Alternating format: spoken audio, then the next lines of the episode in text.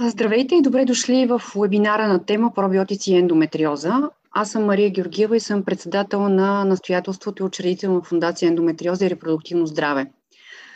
Преди да започнем, бих искала да направя някои технически уточнения. Ще имате възможност да зададете своите въпроси след края на основната част на вебинара, след презентацията на Самуела Вълкова и Ваня Стойчева – и можете да изпратите въпроса си в чата на вебинара. Има един бутон долу в долната част, долната линия на, в Zoom, където може да напишете своя въпрос. Правя уточнение, че днес ще бъдат задавани въпроси, които приоритетно са свързани с а, самата тема на, на вебинара и няма да бъдат задавани други въпроси.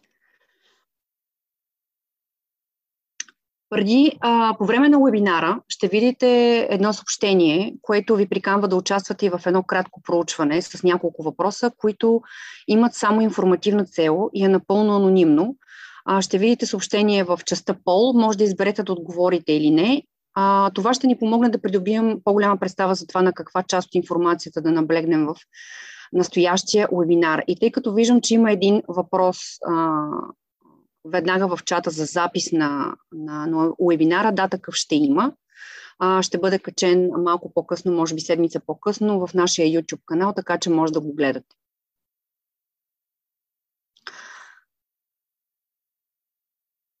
В кампанията Ендомар тази година поставихме темата за чревно здраве и ендометриоза. В пациентската онлайн конференция заедно с професор Мария Малинова Представихме какви са научните данни по темата хранене и чревна флора, като фактори за развитие и прогрес на ендометриоза. И може ли балансирането на чревния микробиом да бъде нов път за лечение на естроген зависимите заболявания? За тези от вас, които не са гледали този вебинар и се интересуват от темата, препоръчвам да го изгледат, за да чуят медицинската и научна гледна точка по темата. Вебинарът е свободен за гледане в YouTube канала на фундацията. Казвам това, тъй като днешната среща и днешната тема всъщност е изключително тясно свързана с чревното ни здраве и знам, че гостите ни ще я представят по най-добрия интересен начин.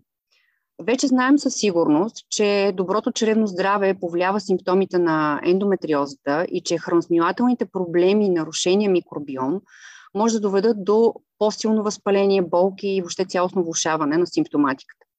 Бактериите са отрешаващо значение за нормалното функциониране на човешкото тяло и по-специално на микробиома. През последните години все по-голям брой изследвания показва, че микробиотата на червата действа като централен регулатор на различни възпалителни и пролиферативни състояния и влияе на, метаб... на, на метаболизма на естрогена. А, вече има и доказателства, че нормалната флора в червата може да повлияе и на болката чрез въздействие върху а, неврологичните пътища. Днес ще засегнем по-детайлно темата с а, пробиотиците и тяхното влияние върху нашата чревна флора, както и връзката между различни храносмилателни а, състояния а, и ендометриоза, хормонален баланс, естрогеновата доминантност, хистаминовата непоносимост и други. Ще поговорим и за това как да изберем пробиотик за различните пробиотични бактерии и как те ни помагат, както и как да четем а, етикетите и как да ги приемаме. А, ще оставя на двете дами да представят по-детайлно темата, но първо ще ви ги представя. Самуела Вълкова живее с ендометриоза и активно работи в научната сфера по разработка и производство на пробиотици и пробиотични космически храни, заедно с екип биотехнолози. Науката е това, което я пали, защото чрез нея можем да бъдем по-здрави и по-щастливи. Тя вярва, че всяко едно заболяване идва за да научим и променим нещо в начина си на живот – и че човешкото тяло е една съвършена система, която понякога се нуждае от малко побутване, за да се върне в баланс. Ваня Стойчева, може би много от вас се познават, е сертифициран специалист по естествено хранене и сътрудник към фундацията ни и също пациент с ендометриоза.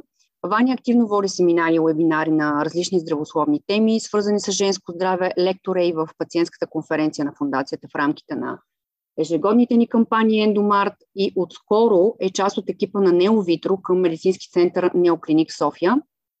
Като интересите на Ваня са свързани а, предимно с женско здраве и влиянието на месечния цикъл върху цялостното здравословно състояние на жената. Казвам здравейте, дами!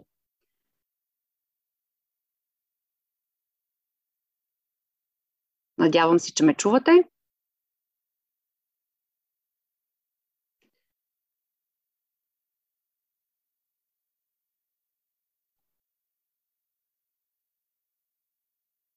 Здравейте!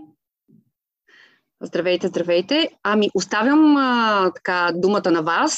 А, може да започнете всъщност презентациите, а след което ще дам думата на а, всички, които ни гледат за въпроси към вас.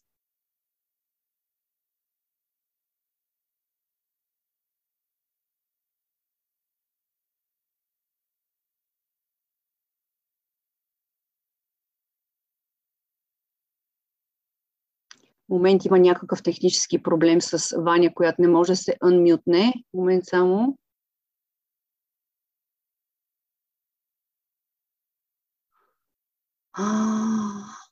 Добре, сега може би се чуваме вече. Да, да. Благодаря. Здравейте и от мен.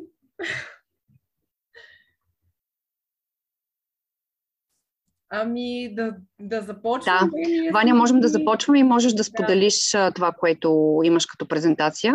Да, подготвили сме ви една презентация съвместно с Самуела. А, аз ще ви разкажа първо общите неща и после тя ще навлезе в подробности по темата за пробиотиците под формата на добавка.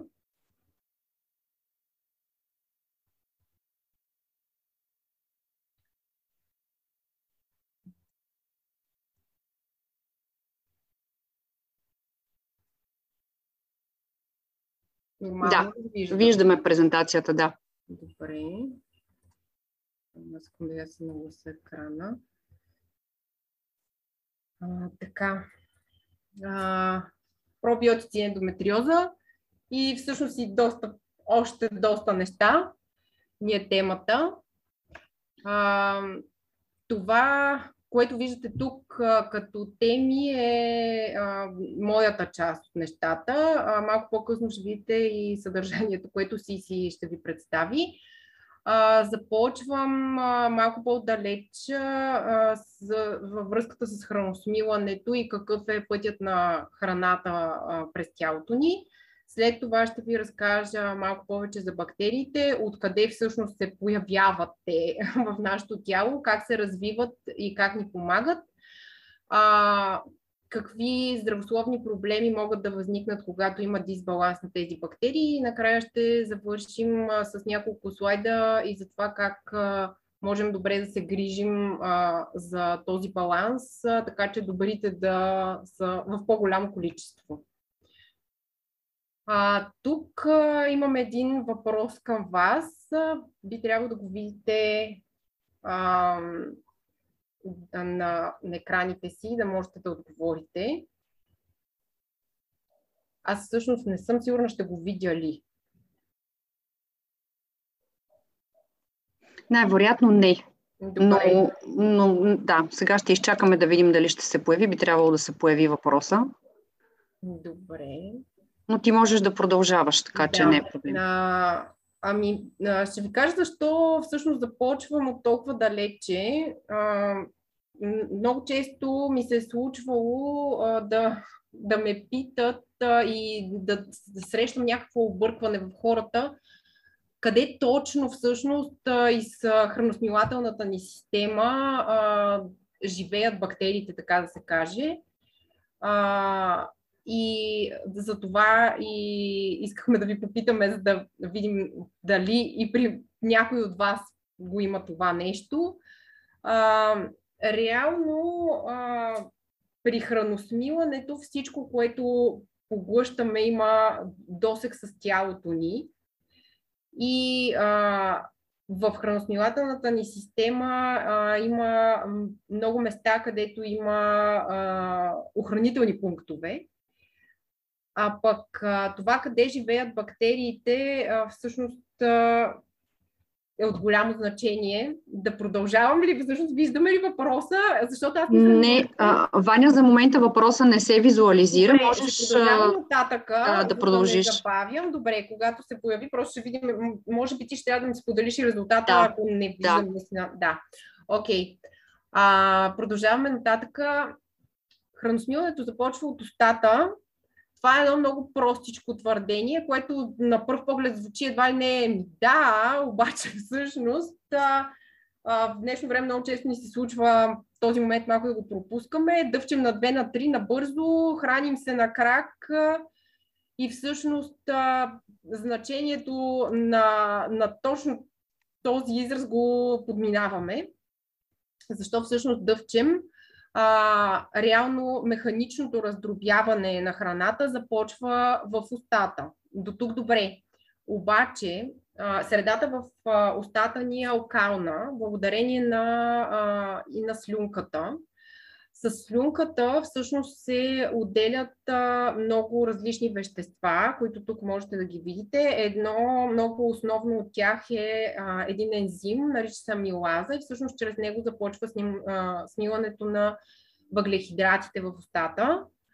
И ако не дъвчем добре, де-факто следващото място, където се смилат въглехидрати е в тънките ни черва и там панкреаса се натоварва изключително много, ако устата ни не си е свършила работата. Други вещества, които се отделят а, а, с слюнката, са а, калци, различни хормони, а, антитела, а, обезболяващи също. Има един много силен антидепресант, а, опиорфин, който се отделя заедно с а, слюнката и а, реално частично се отдава успокояващия ефект на дъвченето и на него. А, има ли бактерии тук? А, бактерии има, обаче, както знаем от повечето реклами, всъщност целта е да минимизираме количеството там. А, Основното количество бактерии тук се натрупва през нощта, когато потокът на слюнка всъщност е сведен до минимум. Както ви казах, в слюнката се отделят различни антибактериални вещества, освен това тя отмива. И за това е важна, изключително важна грижата вечер, преди сън и сутрин след ставане за устната никотина и за баланса на бактериите там. Пътят продължава към стомаха. Както си знаем, средата тук вече е кисела, а, като всъщност киселината, която се отделя в стомаха ни е а, изключително силна, толкова силна, че може да разгради емайла на зъбите ни, което е най- най-твърдото вещество в цялото ни тяло. Целта и а, е а, от една страна да стерилизира стомаха, а, реално убива много голям процент бактерии. Тук могат да оцелеят а, в чист вид само бактерии, които са а, ацидофилни, т.е. обичат киселинна среда. Като тук правя една вметка, а, новите поколения пробиотици вече, а, под формата на добавки, вече отчитат този ефект и всъщност а, се влагат усилия, за да се подобри преживяемостта на тези бактерии, когато се приемат по тази форма в стомаха, за да могат да достигнат до истинското си място, където вече са ни полезни. И другата цел на тази киселина е всъщност разграждането на протеините. А, с, секретирането на стомашна киселина, всъщност в стомаха ни се активира и а, неактивния езим пепсиноген се превръща до пепсин, а, който отговаря за, за смилането и за разграждането на протеините. Произвежда се и а, така наречения интринзик фактор, а, който е отговорен за освояването на B12 в червата ни. А, и а, както ви казах, всъщност тук се връщам, подчертавам отново, тук целта е да няма голямо количество бактерии. Вече преминаваме към тънкото черво. А, реално при навлизане на храната от стомаха на малки порции навлиза към тънките черва. Тя се смесва и с сокове от панкреаса и жлъчката. Неутрализира се тази силна киселиност, която идва от стомаха. Добавят се ензими и жлъчен сок и всъщност продължава химическото смилане на храната, както ви казах и на въглехидратите, които са започнали в устата, ако сме дъвкали добре. А, ако не, цялата работа остава за панкреаса и всъщност можем тук да си а, претоварим, да си докараме претоварване на, на панкреаса и съответно някои по-сериозни проблеми. А, освен това, самата структура на тънките ни черва е а, изключително предвидена за освояване и абсорбация. А, дължината на тънките ни черва, а, както са навити, е около между 3 и 7 метра, като всъщност като повърхност за освояване заради тази специфична структура а, може да достигне до 7 км дължина по този начин. А, в а, червата, ни тънките ни черва се делят на три части, като в а, горните две а, не, не е предвидено да има голямо количество бактерии, поне доколкото е известно на науката към момента. А, по-голямо количество може да се намерят вече към долните, а, последния дял на тънкото черво, към близо до дебелото черво. А, когато се откриват а, бактерии в горните дялове, реално това си е вече патогенно състояние и а, се нарича бактериален свръхрастеж.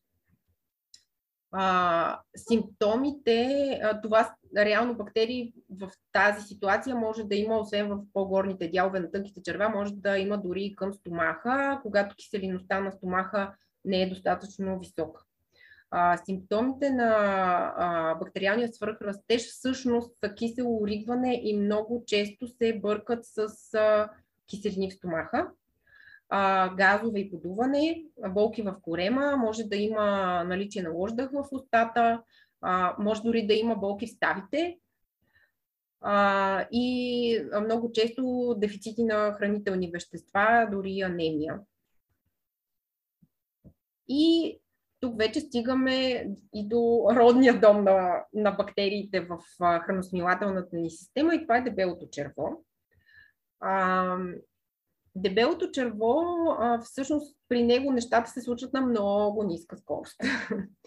А, като целта на, на това нещо е да се извлече а, всичко полезно, което е останало а, неизвлечено от а, тънките черва, да се даде и време на бактериите всъщност да се нахранят с а, тези остатъци, които ние не можем да използваме, да се из...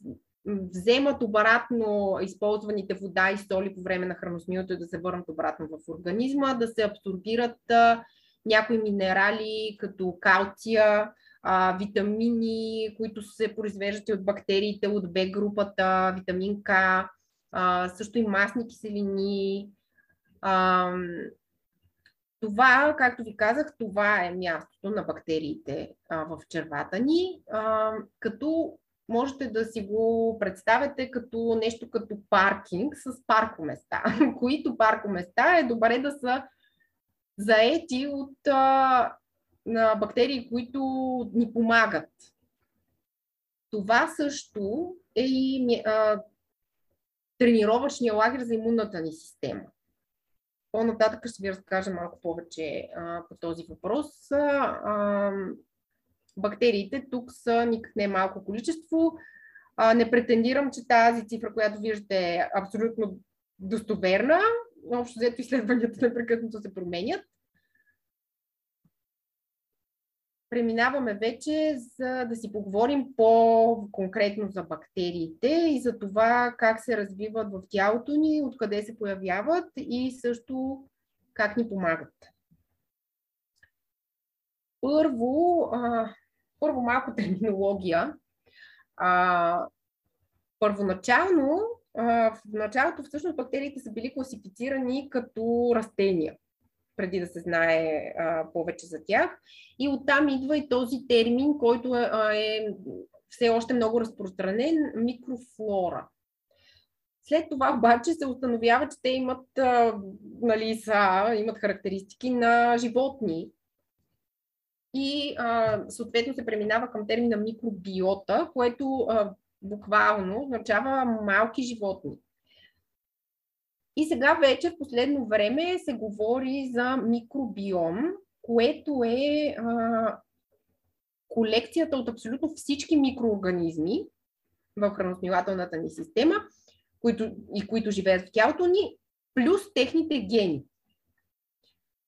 А, около 90% от микроорганизмите в червата ни са бактерии, по-малко от 10% са дрожжи гъбички, като тук много често асоциацията ни е с гъбички в лошия вид, най-често кандида.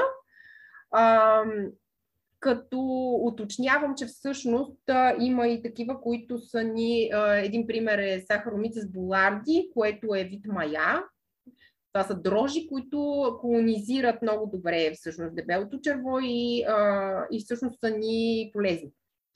И по-малко 10% са вируси, като всъщност за тази цифра скоро попаднах и на съвсем друга информация, че много голям процент в червата ни са вируси, даже дори се смята, че е възможно и повече от бактериите са, като всъщност тези вируси реално голяма част от тях а, атакуват не нас, а бактериите в червата ни.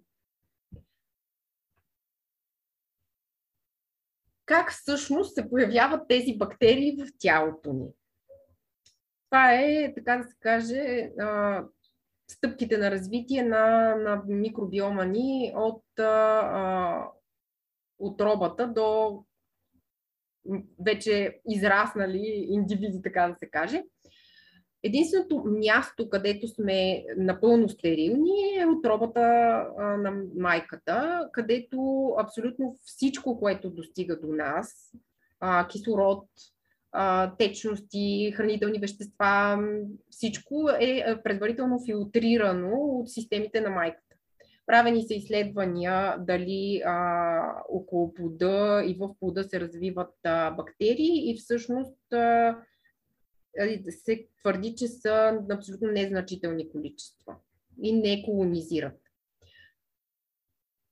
След, следващата стъпка а, вече е раждането и преминаването през родовия канал, като тук а, отварям една тема, която за мен е изключително важна а, естественото раждане защо всъщност ни е толкова важно. А, при преминаването през родовия канал, а, бебето се колонизира, телцето му се обвива с един защитен слой от бактерии, които населяват а, вагиналната, а, вагината на майката и всъщност средата там е кисела и вагиналната флора е изключително прецизно подбрана селекция от бактерии, които ни помагат. И при преминаването те полепват по кожата и всъщност го предпазват, проникват и през носа и устата и по този начин колонизират и храносмилателната му система. Казах ви вече за паркинга и паркоместата. Де факто, когато бебето не е родено по този начин, а е извадено с секцио, това не се случва и тази колонизация не се случва. И а, паркоместата всъщност да, ще бъдат заети от бактери, кожни бактерии, които далеч не са толкова добре селектирани и от бактерии, които са от болничната среда. А, вече има практика по света след цезарово сечение бебето да се обтрива с тампон, а, с а, бак, а, секрет взет от а, влагалището на майката, точно с цел да се а, подобри а, бактериалната му среда. А, следващия етап от развитието ни като а, индивиди е кърменето. А, ползите от кърменето сме ги чували всички, а, многото ползи а, реално с кармата се предават а, антитела директно готови от майката на бебето и това изключително много а, му помага да, да се защити. Досекът с кожата на майката а, и лактобацилите, които се развиват а, по ареолата и зърната, всъщност а, помагат на бебето и а, колонизират, продължават да колонизират храносмилателната му система, а бифидобактериите, които се развиват пък в стомахчето му, изключително много обичат карма. А, и вече идва следващата стъпка, когато стават по-самостоятелни, ставаме, започнат да лазят, да прохождат и да пипат всичко и да го пъхат в устата си. И тук вече идва срещата с а, околната среда в целия и блясък. А, всъщност в този момент детето а, има защита, ако му е позволено да а, облизва и да смуче кожата на майка си. Тоест, ако има кърмене също в този етап, допълнително това му помага. И това е момента, когато неговата имунна система всъщност се тренира изключително много. А, при, преди а, самото раждане всъщност се прави, тук е много кратка вметка права, се, е добре да се направи а, микробиологично изследване, а, за да се провери бактериите всъщност, а, дали няма някаква външна инфекция и да се направят, да, да се мине необходимата терапия, като а, всъщност има малко подробности за какви точно изследвания, но тук преминавам нататък, ако остане време, може да го обсъдиме. А, тук съм ви цитирала а, една книга а, Червош чар. Това изречение в нея много ми допадна и е нещо, което може да си вземете от днес. Ние сме климатът и сезоните на черевната си флора. Ние влияем на нея и тя влияе на нас. А, и наистина а, влиянието е в двете посоки а, какво всъщност правят бактериите а, за нас и в нас. А, първо разграждат а, несмляната храна, като тук уточнявам, че това е храна, която ние не можем да използваме.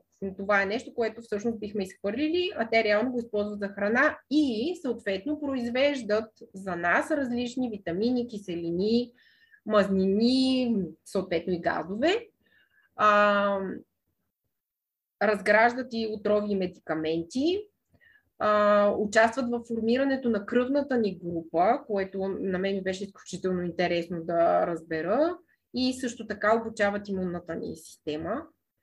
А, малко повече само споменавам набързо по повод газовете, защото газовете обикновено се определят абсолютно винаги като проблем.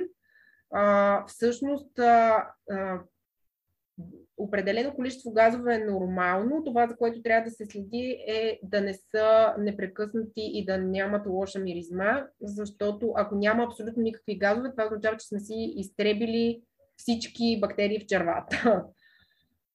А, във връзка с имунната ни система, бактериите всъщност а, живеят в а, лигавицата на червото и нямат досък с клетките ни а около 80% от имунната ни система всъщност е в червото, в, в червата и там се учи да различава полезни от болестотворни бактерии. Там има среща с всички видове, както и собствени клетки от чужди. И а, малко повече, а, съвсем накратко, за а, микробиома и а, придобитите способности. Всъщност колекцията от гени на микробиома ни е пъти, пъти по-голяма от нашите собствени човешки а, гени. А, и а, реално бактериите, които носим в червата си, могат да ни придадат а, допълнителни способности. Един пример е различната токсичност на някои медикаменти а, за хора с различни бактерии в червата си. Как, например, най-простия пример е парацетамола и метаболизирането на парацетамола от черния дроб, което всъщност се влияе от бактерии, които произвеждат определени вещества. Също така полезното действие на някои храни се определя отново от бактериите в червата ни.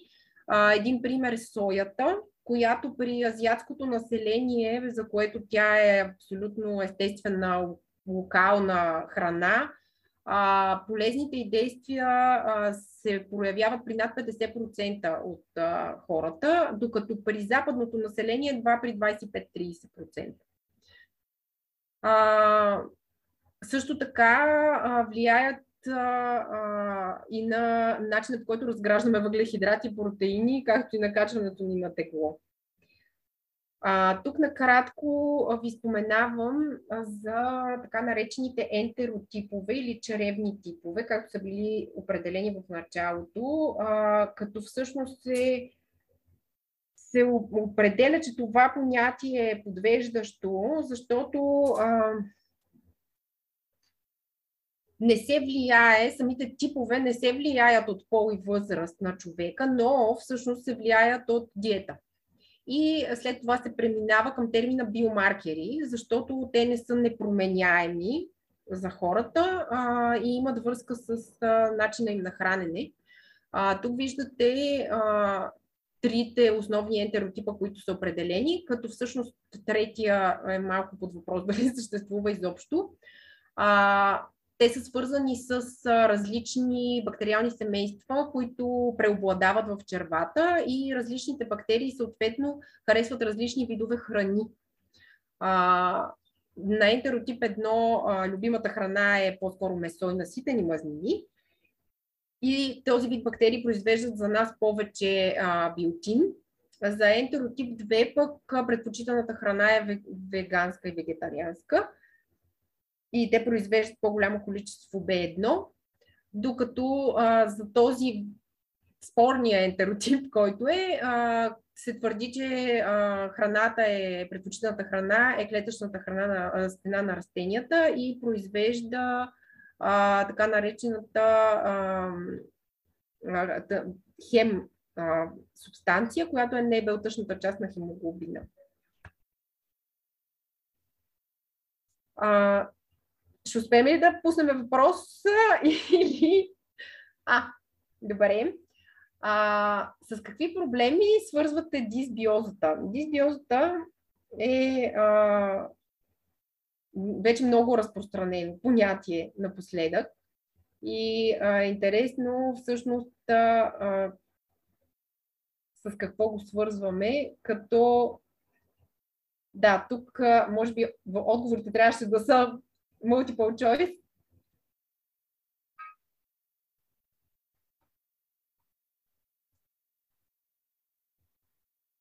Добре. Най-често си го свързваме и с храносмилателни а, проблеми, да речем. А,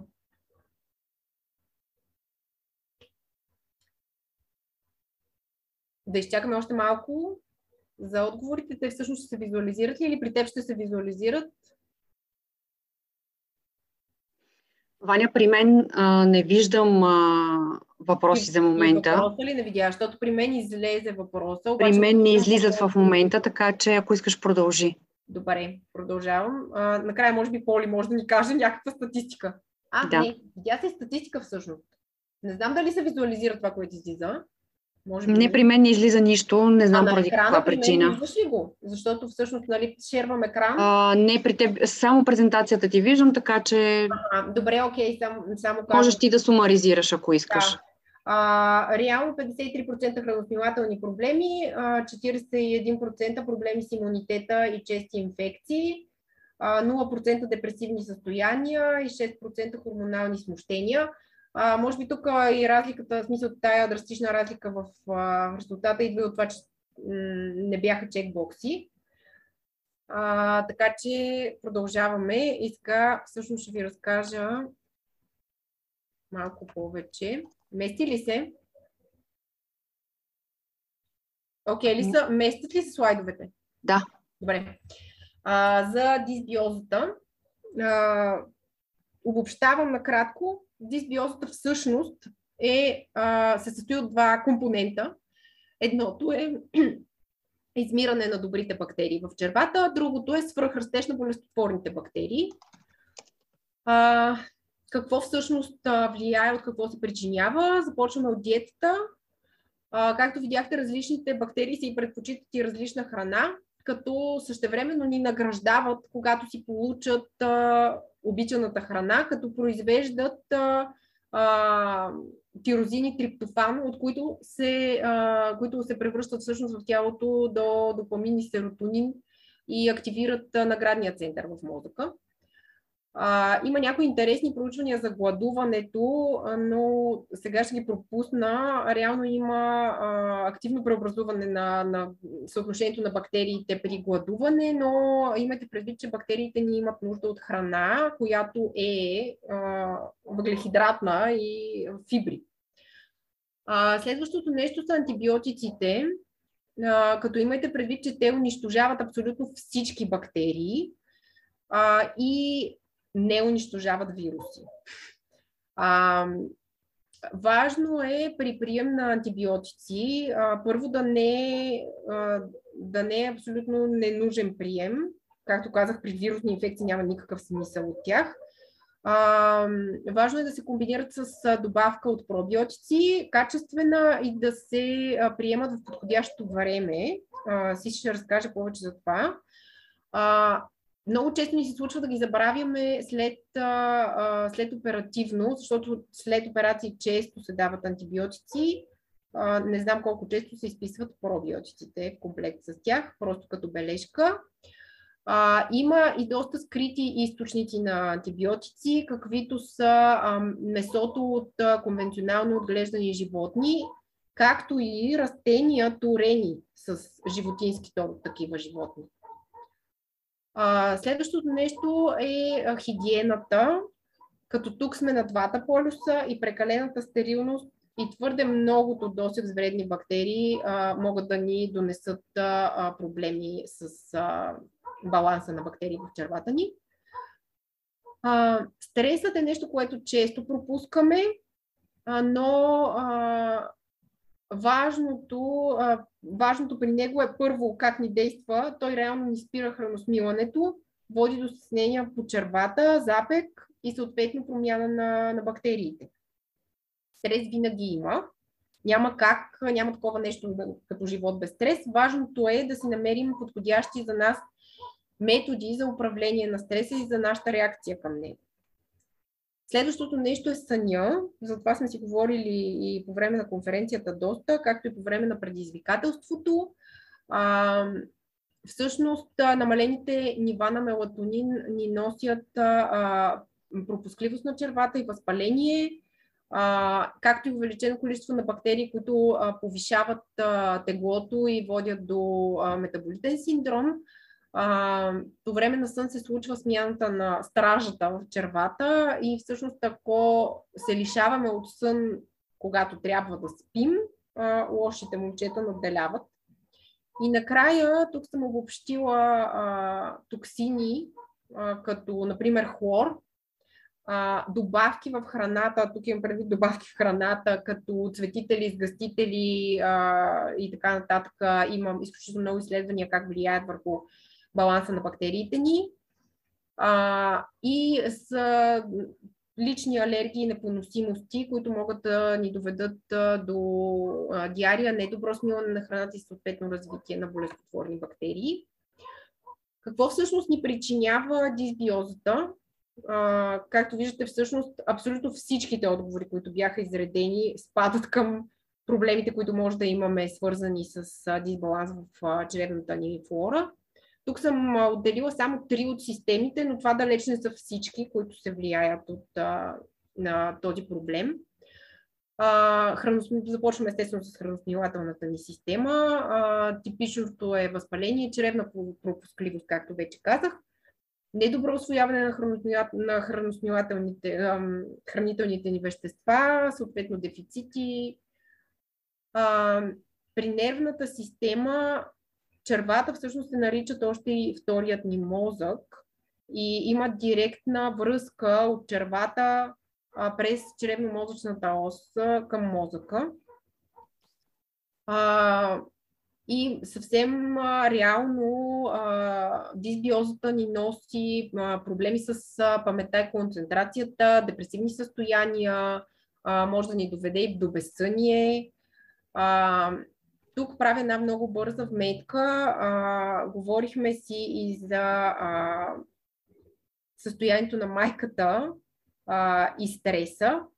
А, реално а, подходящото, подходящия баланс на бактерии в червата може да помогне за а, спокойствието на, на майката, което директно се отразява и върху бебето, а, защото те са като скачени съдове и а, това, което непрекъснато обясняват, бъди спокойна, бъди спокойна, на майката, общо взето това много би помогнало. И на последно място тук, като пак подчертавам, това далеч не са всички системи, а, съм включила ендокринната система, а, като а, в червата ни всъщност а, има бактерии, които произвеждат, може да има бактерии, а, те, те си имат си даже име, нарича се естроболом, а, които произвеждат естрогеноподобни вещества и могат да освобождават а, а, вече свързания естроген, който е предвиден да се изхвърли от системата ни и съответно да го връщат през а, а, стената на червата обратно в кръвообращението, което ни докарва директно а, проблеми с нивата на естрогена. А, могат да ни докарат и проблеми с кръвната захар, защото много често а, видяхме, че бактериите ни награждават за а, дадени храни, които обичат. А, могат да ни предизвикат желание за определени храни, много често за захар, когато има проблеми с гъбички. А, съответно, а, чревна пропускливост, която директно се свързва с автоимуни. Тук съм а, оставила само проблемите с щитовидната жеза, които са изключително често срещани напоследък, но и не само.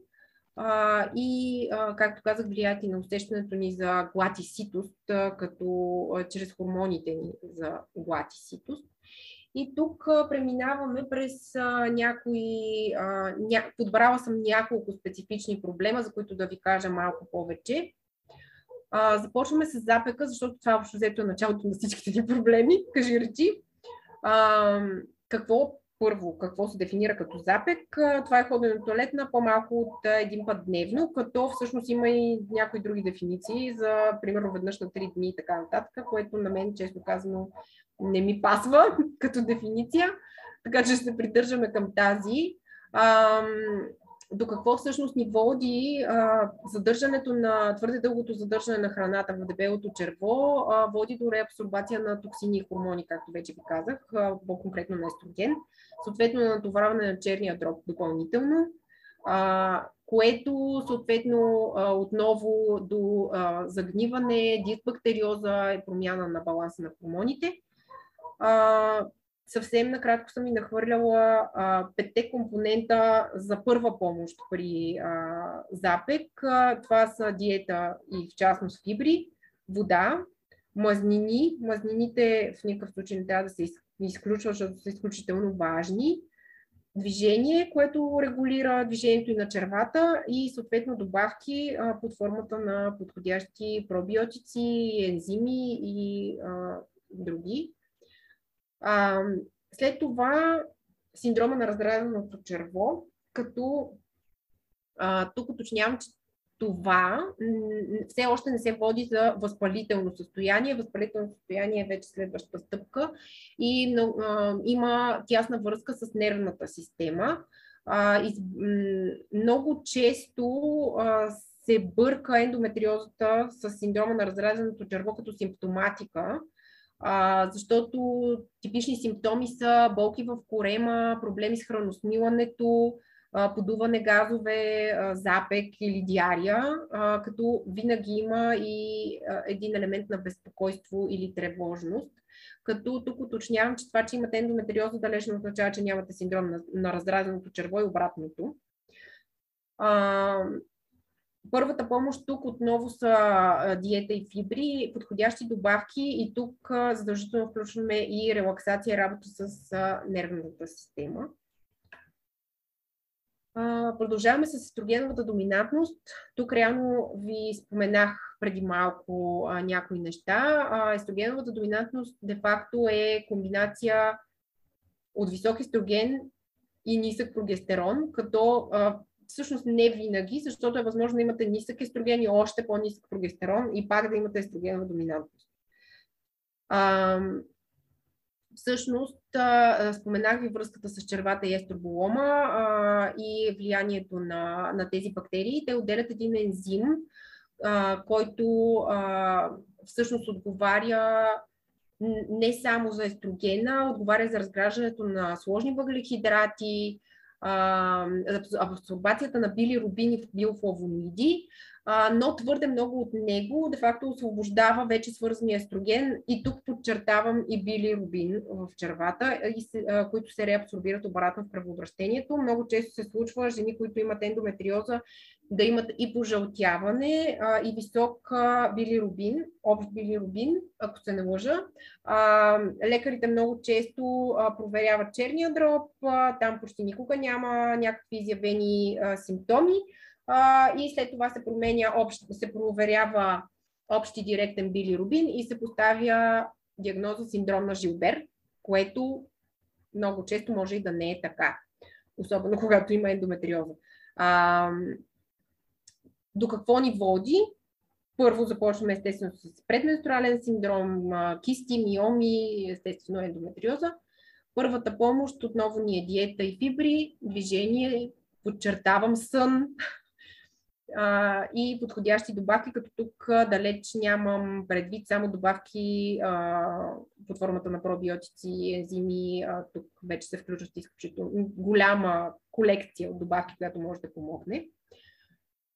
Хистаминовата непоносимост, това е всъщност а, комбинация от а, висок хистамин и нисък DAO ензим или HNMT, което е хистамин N метилтрансфераза ензим. Това са два ензима. От тук нататък ще ви говоря основно за DAO, но а, имайте предвид и другия също. Хистамина де-факто е сигнално вещество на имунната ни система, а, като това не е някакъв злодей, такъв, от който трябва да се пазим.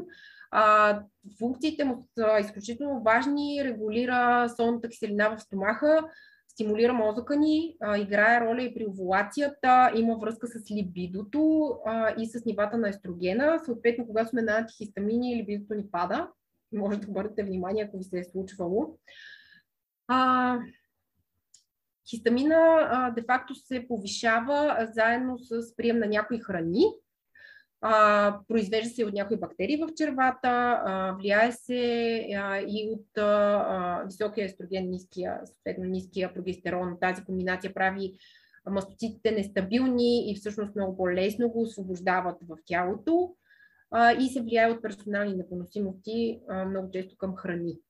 А, ниския дао, пък, а, който е отговорен за почистването на хистамина от тялото, всъщност намалява при бактериален свърхрастеж. Той пречи, бактериален свърхрастеж пречи на дао ензима, дефицит на B6, който е коензим за него и съответно дисбаланса на естроген прогестерон, който също може да се причини и от прием на противозачатъчни. виждате тук симптомите, както и с как може да си помогнем. Няколко думи за хроничното възпаление, което за съжаление, при много жени с ендометриоза е а, много често срещано. А, де факто дисбаланса на, на добрите а, и болестотворните бактерии директно ни води до хронично възпаление с а, изключително разнообразни прояви, които преспокойно могат да се объркат с много неща или въобще да не се забележат. А, важното при първата помощ всъщност е а, първо да се установят и да се елиминират дразнителите и след това да се предприемат стъпки за поправяне на червата и, и след това на следващата стъпка могат да започнат постепенно да се включват обратно дразнителите и да се провери какво е постигнато. И накрая за финал тук завършвам с връзката черва-мозък, която далеч не е последна по важност. А, вече ви казах, че червата се наричат вторият ни мозък. А, през черва, чрез а, тази връзка черва-мозък, всъщност мозъкът ни добива една много подробна вътрешна, а, много подробна картина на вътрешната среда в тялото ни, защото червата ни са, имат досек с абсолютно всичко. А, и а, по този начин мозъкът де-факто получава информ... най-добре информация, защото той е изключително предпазен от кръвно-мозъчната бариера. А, до какво всъщност а, може да ни доведе а, промяната на състава на бактерии в червата ни всъщност може да ни донесе дори поведенчески промени, а, свързани с това дали сме срамежливи, колко сме смели, проявата ни на постоянство, депресивните ни състояния и така нататък. И тук подчертавам, че връзката е двупосочна. И за финал а, няколко думи за това как може да се а, погрижим за червата си, като тук а, отново имахме един въпрос, а, два въпроса. а, колко често приемате пробиотици а, и в какви случаи а, го правите най-често?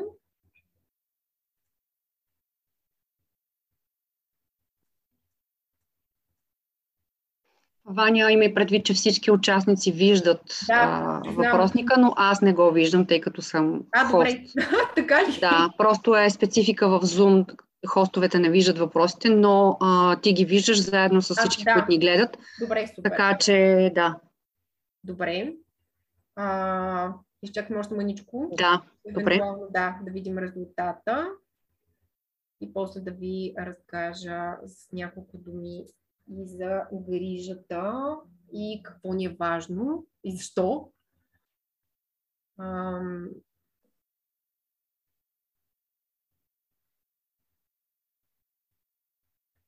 Да, ето ги резултатите.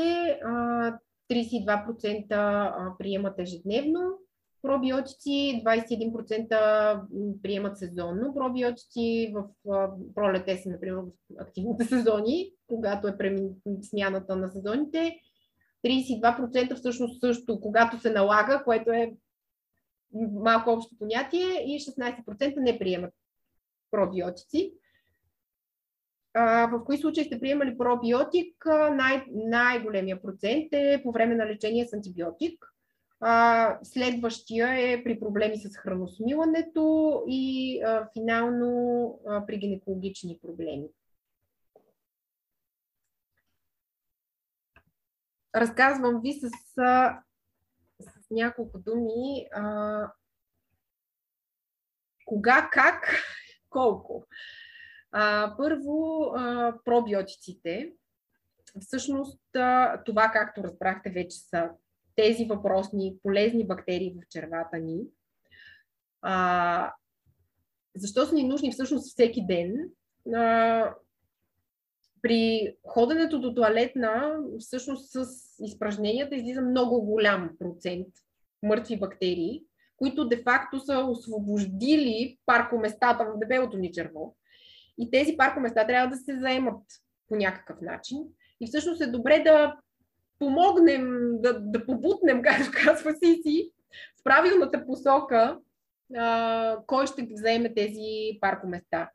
А, откъде всъщност си набавяме такива полезни бактерии? А, на първо място, чрез храната.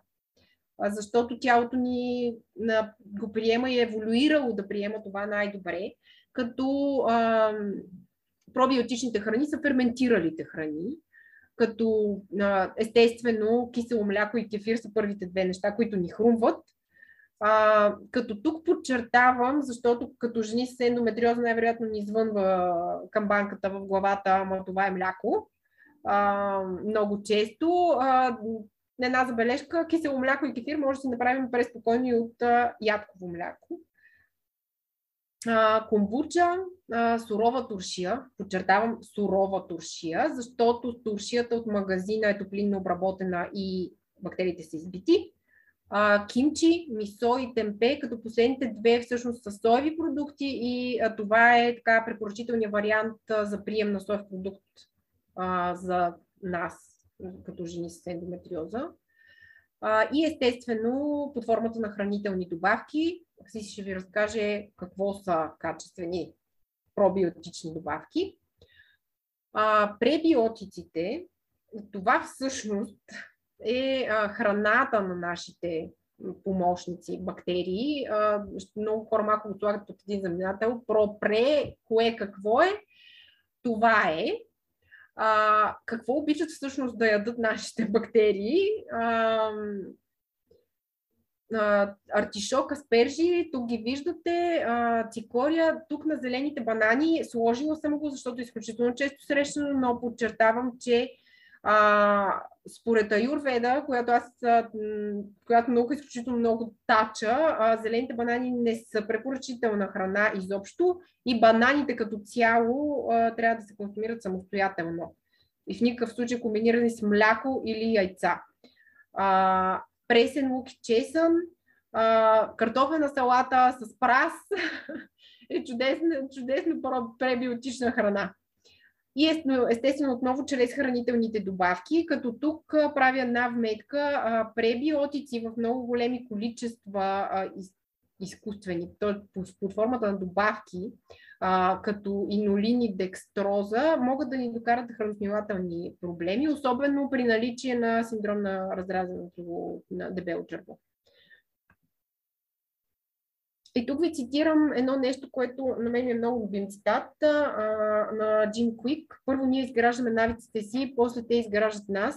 А, Обръщам ви внимание още веднъж върху начина ни на живот, защото а, изключително много се вглеждаме в храната си, влиянието и върху а, състоянието на чревната ни флора, но всъщност начина ни на живот а, от гледна точка на ниво на стрес, движение, сън и почивка, всъщност изключително много влияе на този баланс. И е добре да а, отделяме внимание и на тези неща. А, всъщност важно ни е, защото виждате, че тези, всички тези навици първо влияят на храносмилателната ни система директно и второ влияят и на нервната ни система и мозъка, които пък имат директна връзка към червата и обратно, както вече споменахме. Приключвам до тук. Излязах от времето. Давам думата на Сиси. Благодаря ви. Ваня, благодарим ти много за презентацията. Беше много интересно, наистина. А, по-късно ще се върна към теб а, с някои конкретни въпроси, които вече, вече имаме. Но сега давам думата, думата на Сиси, на Самуела. Здравейте! А, така не ме виждате, защото не мога да си пусна камерата, но много се надявам да виждате презентацията. Да, презентацията я виждаме, да. Презентацията я виждате. А, сега виждате и мен. Да. Десно. Значи, за какво ще си говорим сега за пробиотичните хранителни добавки. Първо, какво трябва да знаем на, за пробиотиците. Съвсем набързо ще минем, защото Ваня много, много подробно обясни а, как да избираме пробиотик и какво да гледаме на етикета, кога и с каква храна да приемаме пробиотици. Самуела, можеш ли само да си включиш презентацията на screen? Не, я ли виждате на screen? Не. Ха, много интересно. Би трябвало да е на screen. А така? Аз лично не я виждам на screen, но може проблема да е при мен. Така че просто продължи, ако искаш. Така? Не. Не. Хм. Добре, ще продължа, защото много напреднахме с времето. Да, да, продължавай. Това не е, не е голямо, голямо значение. Както Вани обясни какво представляват пробиотиците, пробиотици са добри бактерии, които носят множество ползи за нашето здраве. Някои от най-известните ползи на пробиотиците са свързани с подпомагане на а, имунната система, балансиране на чревната флора. Много интересно могат да ни помогнат в свалянето на излишните килограми. А, могат да ни помогнат при депресия и тревожност, както Ваня много подробно обясни за връзката черва и мозък, която е буквално физическа и се осъществява чрез най-дългия нерв в нашето тяло, чревно-мозъчната ос, на английския вагус нерв.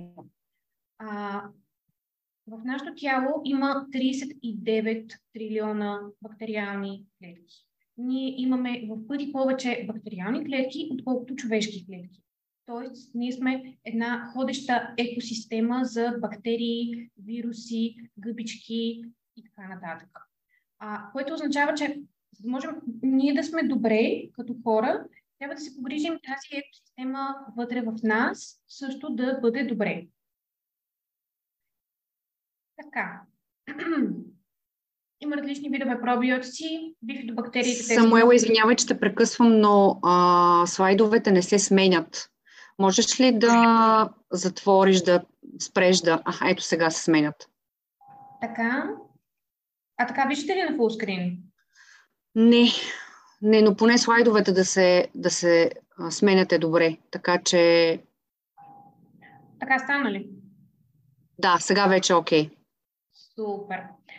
А, някои от най-популярните видове пробиотици са бифидобактериите, лактобацилите и а, дрождите.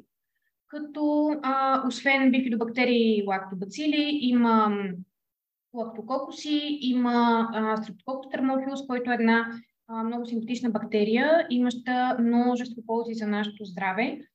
най-вече е изследвана в сферата на освен при стомашно-чревни проблеми, за подпомагане на здравето на кожата при екземи, дерматити и така нататък.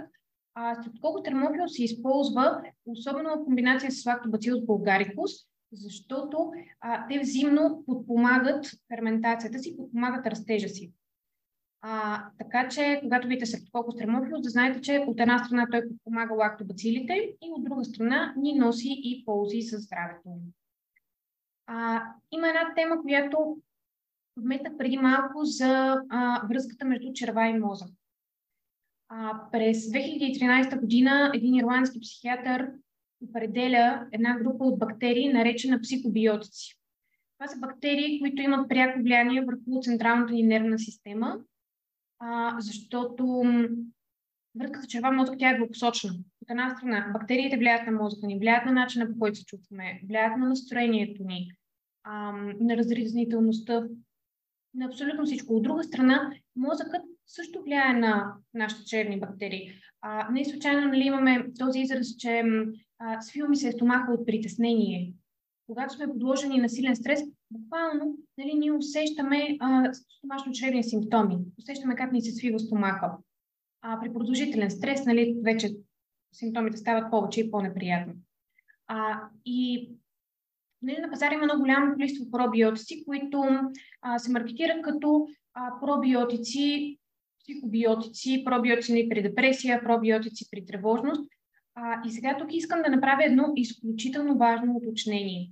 А именно, че всяка една добра бактерия, стига за нея да са направили да са направени необходимите клинични проучвания, може да бъде психобиотик.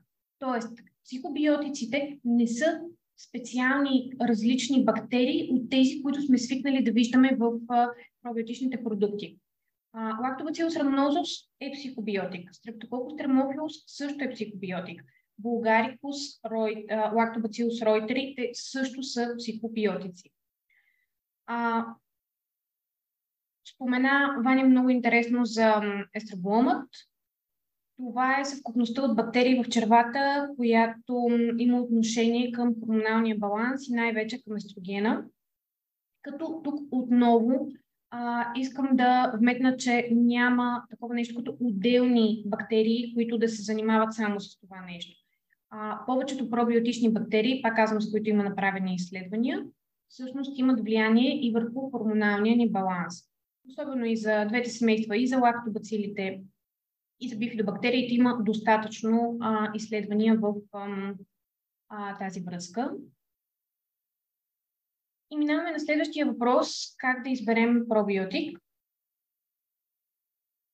Тук има един въпросник, който ще ви помоля да попълните. Откъде най-често купувате пробиотици? Кои фактори повлияват избора ви за пробиотик?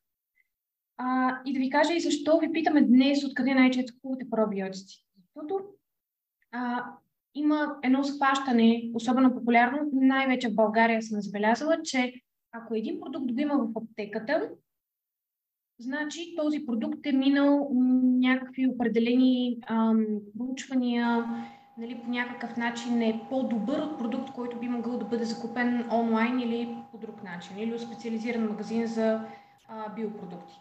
А, няма нищо такова а, продуктите, които се намират, хранителните добавки, които се намират в аптеката, се намират там, защото производителят или търговецът е изключил договор с аптеката а, и изплаща определена комисионна на аптеката, за да може тя да предлага въпросните продукти.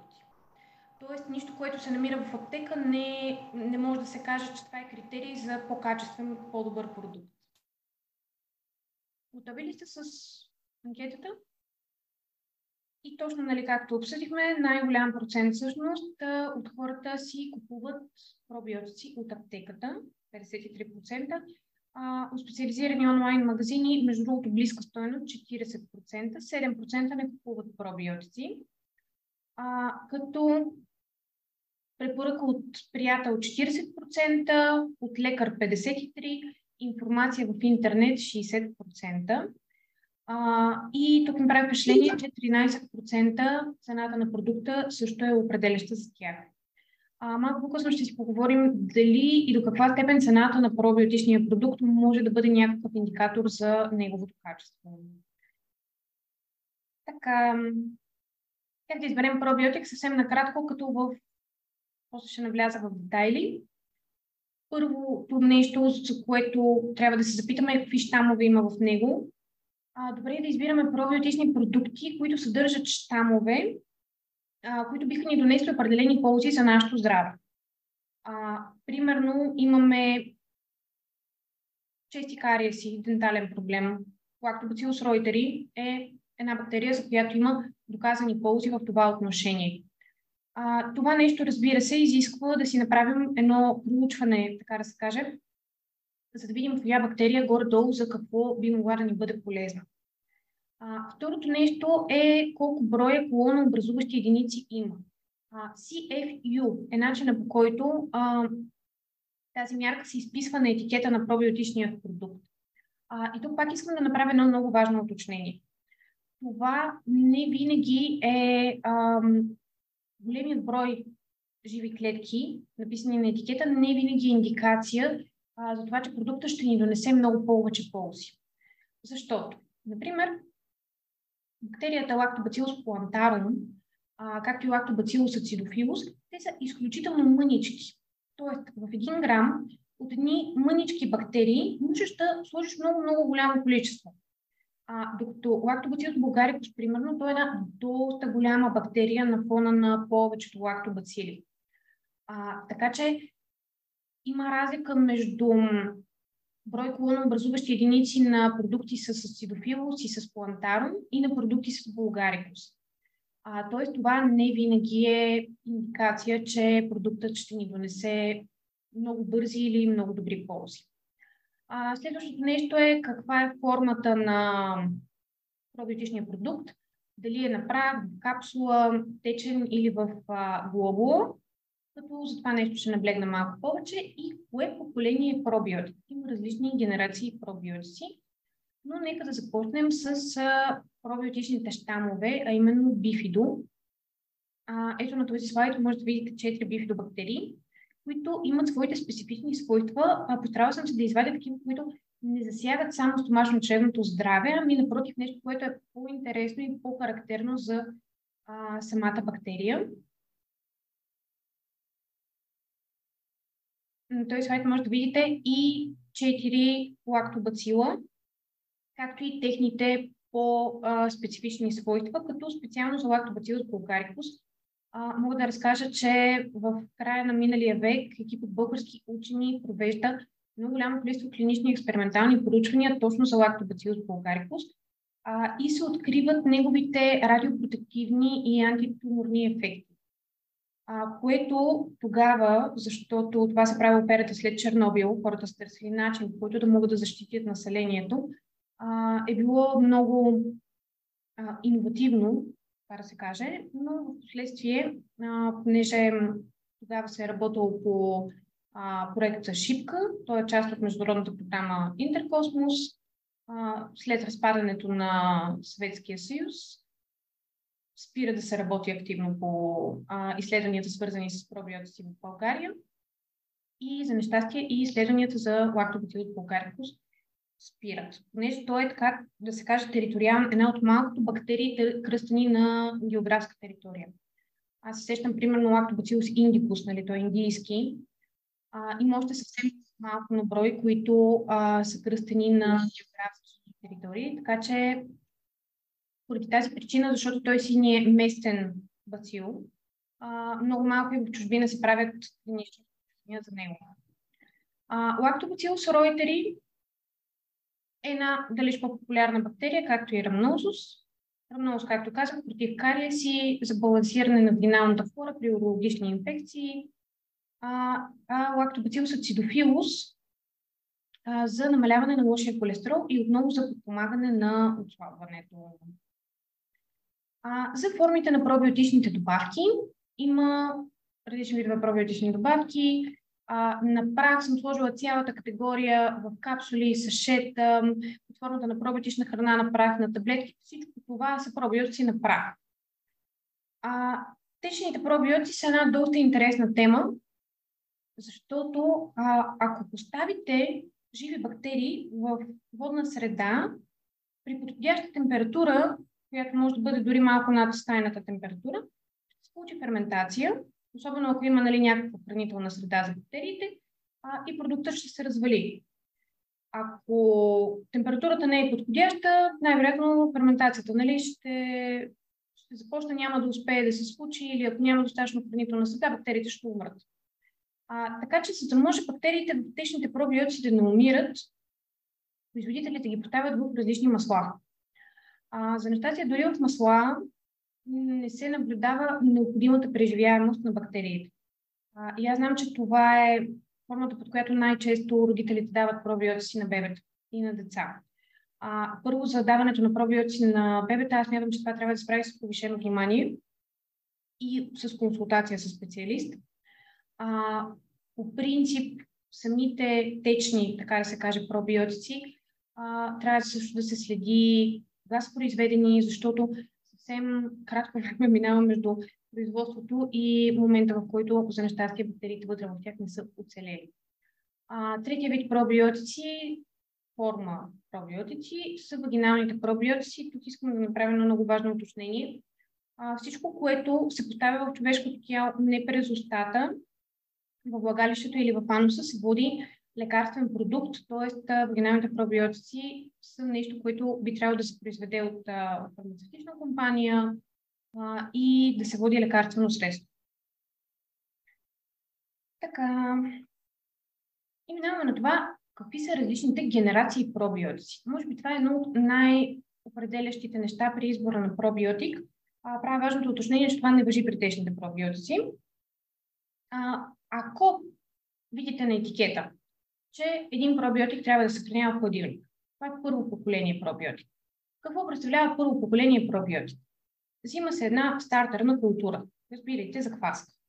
Една група бактерии поставя се в капсула, в саше, в, в някаква форма.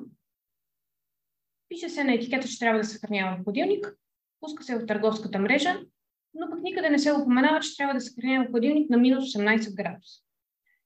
А, това първо поколение не е съхранявано на минус 18 градуса при транспортирането, не е съхранявано при търговеца на минус 18 градуса и със сигурност а, повечето домашни фризери не поддържат температура от минус 18 градуса.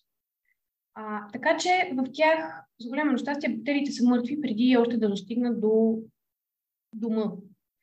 А, тази първа генерация пробиотици продължава да се предлага на пазара не само в България, но това, което ми прави впечатление е, че е все по-малко. Преди няколко години много нашумя пробиотик с пребиотик или така наречения симбиотик. Това е второто поколение. Какво представлява това нещо? Имаме бактерии, които са в фаза на растеж, на които е добавена някаква хранителна среда. Тази хранителна среда в повечето случаи е инолин или декстроза или някакъв друг вид проста захар. Добавя се хранителна среда, а, изсушават се, сирят се, олеофилизират, слагат се в капсули, таблетки, сашета и така нататък. И те имат една значително по-добра преживяемост, отколкото първото поколение, а, но пък те не могат да преминат през ниското ПХ на стомаха, защото, както Ваня обясни много подробно, това е един изключително дълъг път. И те не могат да преминат целият този път и да го преживеят, защото преминават през няколко бариери, чиято роля е да убият бактериите. Тоест те нямат защита. Затова преди няколко години станаха много популярни пробиотиците в защитни капсули. Това са капсули с удължено освобождаване. Има и други хранителни добавки, които се поставят в такива капсули. Витамин С, примерно, много често се поставя в такава.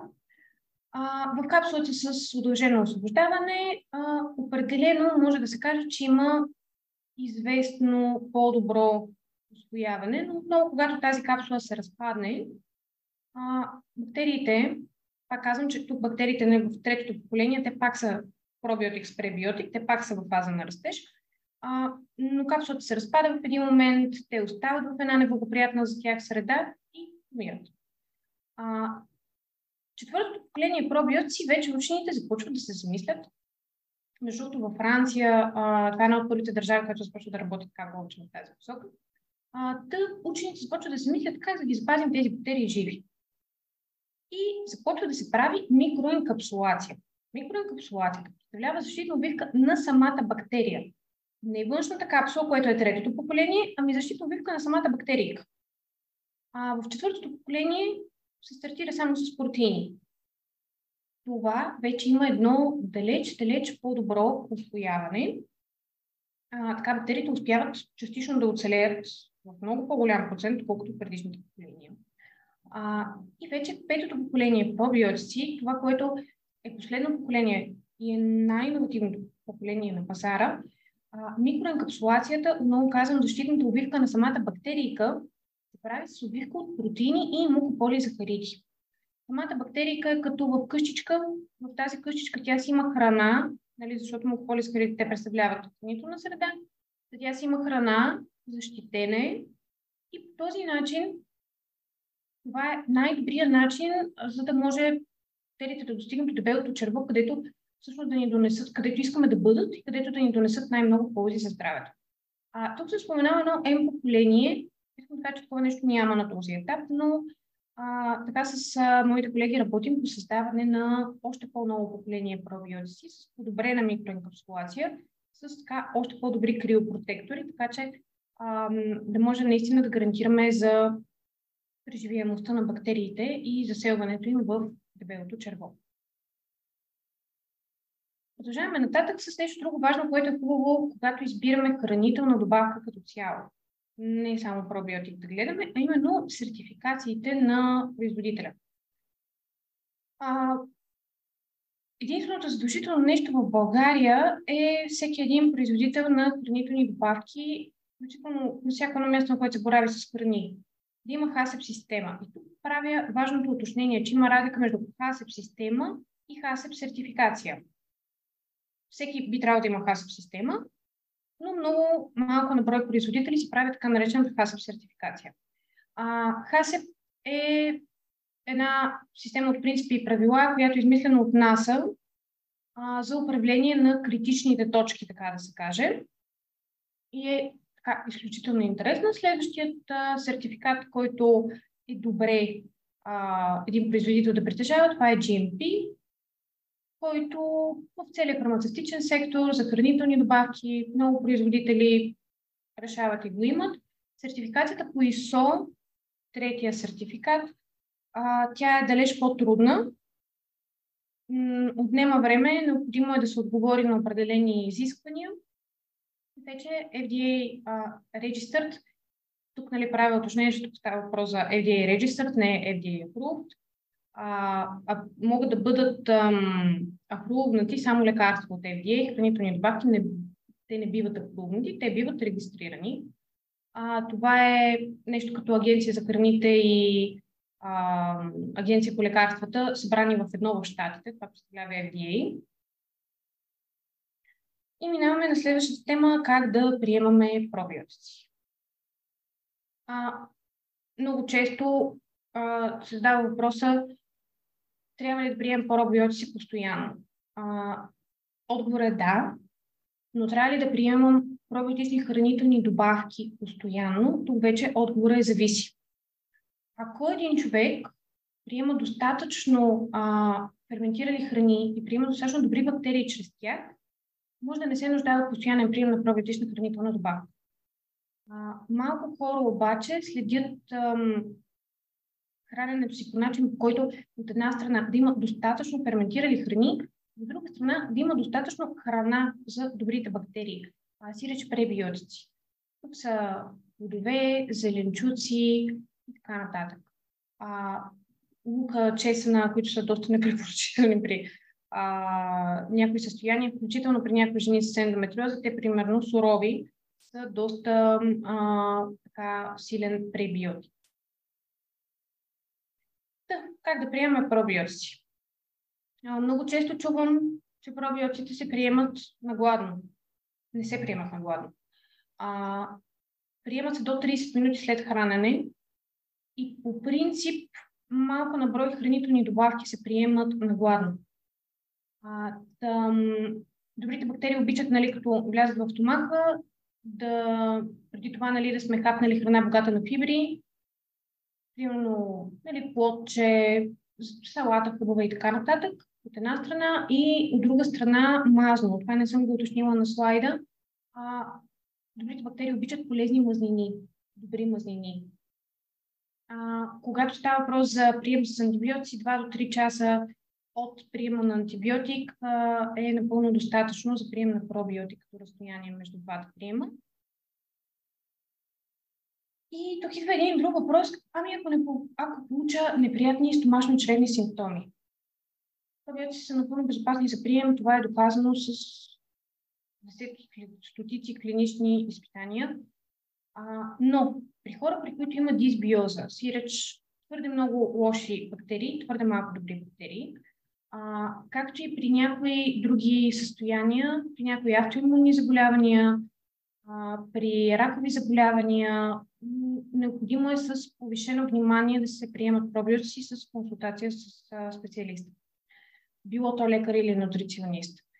Но ако един човек страда от дисбиоза, защото, да кажем, приема пробиотици, приема антибиотици, минало антибиотично лечение, а, за неща с на антибиотично лечение умират и добрите и лошите бактерии, започвайки да приема пробиотик е възможно да получи подуване, е възможно да получи газове, възможно да получи диария.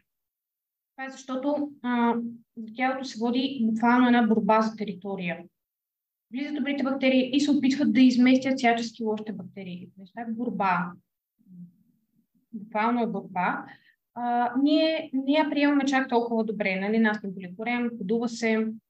А, това, което може да се направи в такъв случай е да се намали дозата от тази, която е описана на етикета и да се разреди приема. Да не е всеки ден да е през ден, примерно. А, и възможно остане време за въпроси, защото а, доста напреднахме с а, времето. Искам да ви напомня, че пробиотиците Prolact а, имат да, код за 10% стъпка. Кодът го виждате на екрана EndWoman 20% от стоеността на всяка поръчка отива в подкрепа на фундация Ендометриоза и репродуктивно здраве. Така че ако решите, това е един добър начин да помогнете фундацията. А ако имате повече въпрос специално за пробиотиците кола, аз радост бих ви отговорила. Благодарим, Самуела, за, за презентацията и за интересните факти. На мен лично ми беше отново много интересно да те слушам.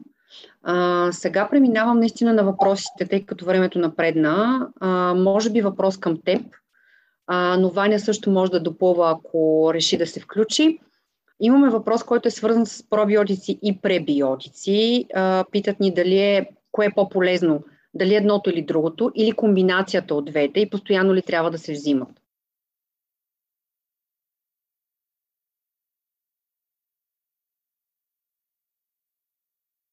Момент. Ти отново си... Да, момент само да видим със звука. Да, вече имаш да. звук. А, аз обединя въпроса за пробиотиците и пребиотиците, заедно с един друг въпрос за инулина. А, на въпроса дали кое е по-полезно, те са необходими заедно. За да може добрите бактерии да се чувстват добре, те трябва да бъдат хранени с пребиотици.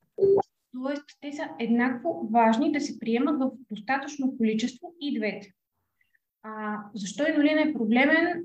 Има все повече а, изследвания, които показват, че инулина води до неприятни стомашно-чревни симптоми. Защо, особено, нали, той е крайно непрепоръчителен при хора, които страдат от синдром на разразено черво. А това е едно състояние, което, за съжаление, се среща пъти по-често при жените с ендометриоза. А, причината, поради която инулина се намира в а, така, доста голям процент от пробиотичните продукти, е, че е ефтин. Няма друга причина. Инулина струва между 7 и 12 лева на килограм, като за да се произведе а, един пробиотик, нали, това е една далеч, далеч по-скъпа, а, по-скъпа технология, Тоест, много по-лесно е да произведеш по-малко пробиотик, да го разредиш с инулин, да го сложиш в капсула и да го даваш на хората, колкото да даваш само а, чист а, пробиотик. Но един въпрос, който касае конкретна марка пробиотици и искам да ви кажа, че би било доста неетично от моя страна да коментирам други производители на пробиотици, защото аз се занимавам с това, така че ще ме извините, но няма да го направя. Добре. Благодаря ти. Ам, Ваня, може би въпрос към теб. Какви изследвания трябва да а, си пусне един човек, ако а, има преобладаващ проблем с газове, подуване, болки в ставите и болка в дясно подребрие са ни написали, каквото и да означава това.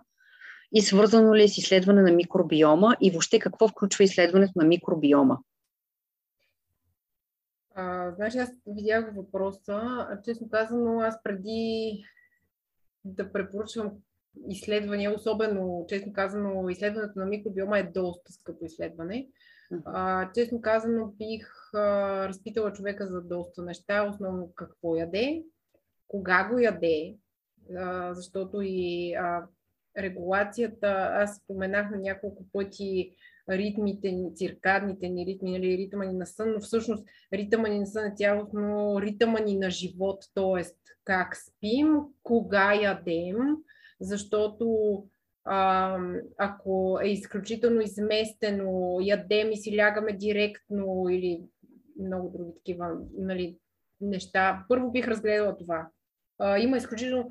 Това е много голяма картина, която първо трябва да се сглоби като пъзелче и после да се решава какви изследвания, защото имаме навик да пускаме изследване след изследване, още по-скъпо и още по-скъпо и да не успяваме накрая всъщност да извлечеме ползата от него.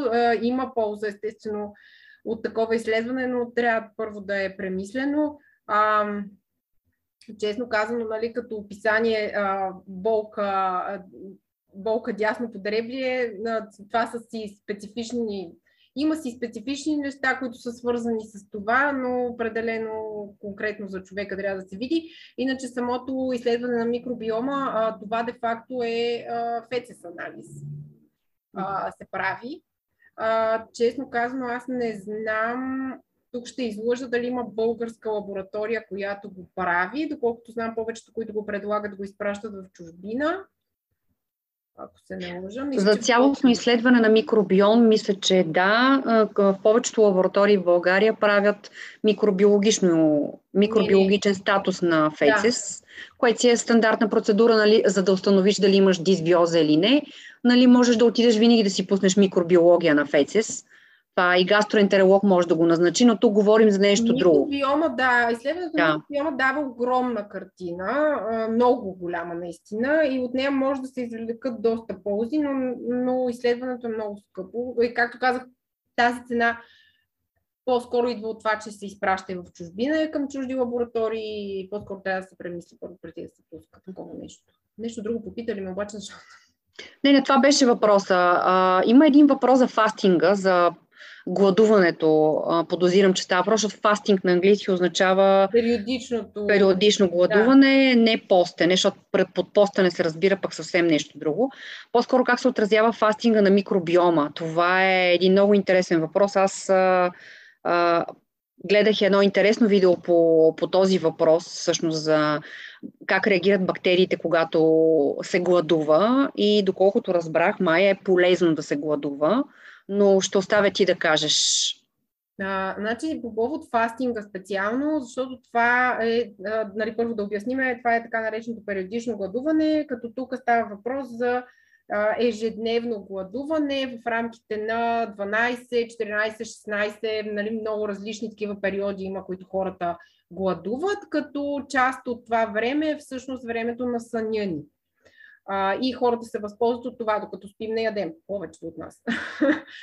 а, но а, тук уточнявам нещо, специално и във връзка с... А, бях го проучвала и преди във връзка с предизвикателството. А, при жените реално фастинг по-дълъг от 12, максимум 14 часа не е полезен. А, заради фазите от цикъла ни особено. А, Другото, което е а, гладуването, а, зависи пак до каква степен. А, не, от един момент нататък не е полезно за бактериите, защото те искат храна. И когато не си получават храната, съответно почват да измират. И кой получава достъп? Тези, които могат да оцелеят. Има един вид бактерии в червата ни, които а, се хранат с, с, с, с ус И когато ние не даваме фибрите и храната на другите бактерии, съответно тези започват да взимат превес. Те могат да ни помогнат до един момент. Нали, идеята на фастинга като цяло е да се включи а, този процес на почистване естествено на тялото, в което тялото, е, когато няма храна, започва да първо да черпи от тези тъкани, които са, ни вредат и на нас. Но да, това, това е въпрос, който може да се проучва още допълнително. Честно казвам, не съм дълбала в тая тема. Това е което знам горе-долу. Според източниците и аз, които проверих, естествено не мога да твърдя сигурно, че е достоверно, се препоръчваше фастинг под формата на 24-часово гладуване веднъж в седмицата. Тоест, един ден, дали веднъж седмицата или по-рядко, всеки може да си прецени, но идеята беше да се даде възможност на тялото да почисти точно това, което казваш ти, да почисти тази слуз, да се даде възможност на тези бактерии да почистят червата. А, общо извинявай, че те прекъсвам, а, това, да, леко уточнение. Когато правим такова нещо, т.е. решим да правим някакво прочистване, някакъв вид гладуване, ограничаване на храната по някакъв начин, всъщност целта тук е, окей, избиваме, нали, а, решаваме, че ще избиваме част от бактерии, но след това много интелигентно трябва да пренаселиме червото. Това е ключа общо взето. И има една а, има и една много такава интересна мисъл, която мен много ми допада. Малко е груба, но а, и глупакът знае да гладува, само умния знае как да се захрани. Защото захранването ни всъщност след това гладуваме, окей, може да гладуваш, въпросът е след това как ще се захраниш и какво ще направиш с тия бактерии. Да, да, да, абсолютно съм съгласна, да. А, един друг въпрос, свързан с хранителните добавки, как те повлияват микробиома, защото ние знаем, че всеки от нас малко или много, особено женица ендометриоза, поглъщат несметни количества добавки, витамини, нали, омега-3, колаген, нали, много неща. Как тези хранителни добавки повлияват микробиома и въобще повлияват ли го по някакъв начин, в някаква посока?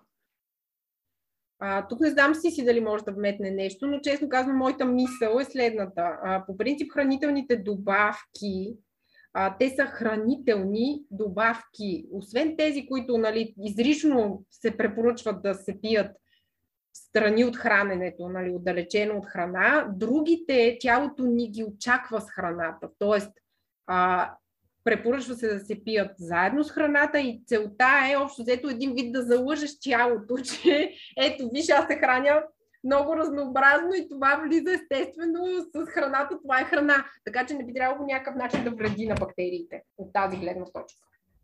Да, аз така мисля, че не би следвало, поне моята логика също е такава. И един последен въпрос от същия човек. А, тук подозирам какъв, какво точно е питането, но има ли влияние козметиката върху а, това как се чувства, може би, микробиома? Козметиката знаем, че е свързана с голяма доза химия, която ние вкарваме от, нали, отвън в тялото. И много често ние самите в фундацията говорим много за ксеноестрогените, които влизат през козметиката. Това е една много голяма тема, която може би е добре да засегнем в друг вебинар, но ти имаше да кажеш нещо по темата. Козметиката като цяло, конвенционалната козметика е много сериозен източник на всякакви токсини. А, кожата ни е най-големият ни орган, такъв, така да се каже, който има досек с какви ли не неща. И, и каквото и си говорим, тя освен, че пази, пропуска. Така че абсорбираме пред нея много неща. Сега конкретно за влияние върху чревните бактерии не съм проучвала темата, съвсем честно си казвам, конкретно не съм попадала на изследвания, но това е. Кожата ни е орган и просто трябва... Честно казано, за мен козметиката е нещо, което трябва много с смисъл да избираме, защото си слагаме по тялото едни неща, които влизат в него. Дали влияе точно на чревните бактерии, влияе на много други неща, ако не влияе на бактериите. Да, имайки предвид, че а, козметиката внася химия, която повлиява а, хормона, може би ендокринния статус под някаква форма, това малко или много най-вероятно се отразява и на микробиома, но не сме медицински лица, за да твърдим следното. Можем само да предполагаме, нали, наистина. А, добре, а, тук а, може би... Ти си, между другото, само да вметна едно нещо. Да. Си спомена много интересно нещо, като си говорихме за а, пробиотична козметика. И всъщност каза, че такова чудо няма и може да обясни малко по този въпрос, защото ми стана интересно, може да е интересно и на другите хора, които са. Добре, добре. Сиси? А, да, това е нещо, което пропуснах да допълня, когато ставаше въпрос за течните пробиотици, преди това, че няма начин да се направи а, течен продукт с живи бактерии на водна основа. А, козметиката, както знаете, 90% от нея е на водна основа. Все малко на брой са чисти масла, които не трябва да се прилагат всеки ден. А, да, когато добавиш, както вече уточни, живи бактерии към една водна среда, настъпва ферментация или не настъпва ферментация, просто умират бактериите. А какво всъщност има в така наречените а, козметични продукти с пробиотици? Пробиотици няма. Пробиотик е жива бактерия. Това е пробиотик а, за живот. Това, което има е постбиотик или метабиотик или ферменти. А, това са биологично активни вещества, които се отделят в процеса на ферментация докато ферментират бактериите, отделят се нали, тези ценни вещества, после бактериите а, се умъртвяват и нали, се използват само тези биологично активни вещества, тези ферменти. А, това е първо нали, технологичната причина защо не съществува пробиотична косметика. А, има и една регулаторна причина да не съществува пробиотична косметика, а именно в Европейския съюз има ам, там а, изискване за общо микробно число, на козметичния продукт, което означава, че ти ако сложиш бактерии вътре, било то добри или лоши, ще надхвърлиш това а, общо микробно число и нали, регулацията не ти позволява да продаваш такъв продукт. А, така че не, няма пробиотична козметика. Добре, това беше да, добро уточнение. А, въпрос към Сиси. А, защо инолина може да бъде проблемен? Ние засегнахме тази тема, но конкретно Въпросът е защо може да се окаже проблемен. Защото дразни. Дразни стомашно-чревния тракт. Най-вече заради това. А, инулина се разгражда трудно. Има много изследвания, които показват, че причинява неприятни стомашно-чревни симптоми. При хора, които а, имат вече някакво стомашно-чревно заболяване, било то синдром на раздразненото черво, било то възпалително чревно заболяване, като крон или улцерозен колит, а, то е крайно непрепоръчително да приемат инолин или декстроза. А, но при здрави хора по същия начин, особено с нарушена чревна хора, инолина и особено големите количества инолин водят до доста нелюби, подуване, а, запек а, и болка в корема и така нататък. А, добре, има един въпрос, който касае, може би, конкретна марка пробиотици. Не бих искала обаче да коментираме а, марки и въобще брандове пробиотици, защото не, не мисля, че е редно. Така че този въпрос го а, пропускам. А, има конкретен въпрос за ProAct Protect, а, като част от, а, може би, видовете ProAct. Пролак Протект плюс гъби рейши за кого е подходящ според теб?